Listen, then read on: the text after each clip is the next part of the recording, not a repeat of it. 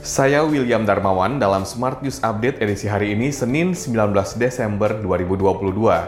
Smart Listeners, Menteri Pariwisata dan Ekonomi Kreatif Sandiaga Uno mengatakan saat ini UKM yang telah terdigitalisasi dan onboarding di platform e-commerce sekitar 20 juta entitas. Adapun targetnya UMKM yang dapat onboarding ke e-commerce adalah sebanyak 30 juta entitas sampai awal 2024.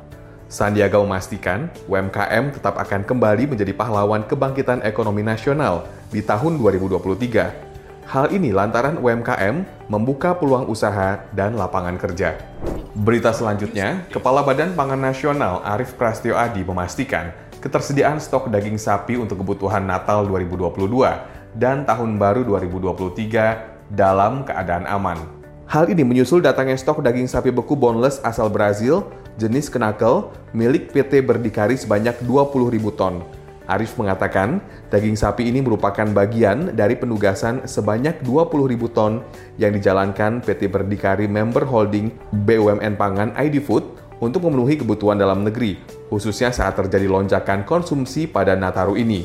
Selanjutnya, daging ini akan dijual ke distributor pertama dengan harga Rp96.000 per kilogram. Berita terakhir, Sekretaris Daerah Istimewa Yogyakarta, Kadar Manta Baskara Aji memastikan kesiapan DIY menjadi tuan rumah penyelenggara ASEAN Tourism Forum atau ATF 2023. Menurut Aji, DIY dipilih menjadi tuan rumah ATF 2023 karena diakui memiliki komitmen yang luar biasa dari ekosistem pariwisata hingga sektor industrinya.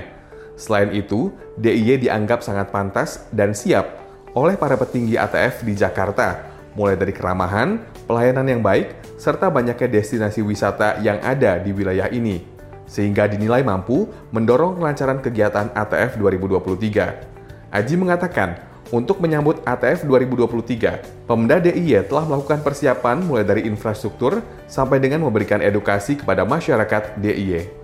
Demikian Smart News Update hari ini. Saya William Darmawan mengucapkan terima kasih. Sampai jumpa.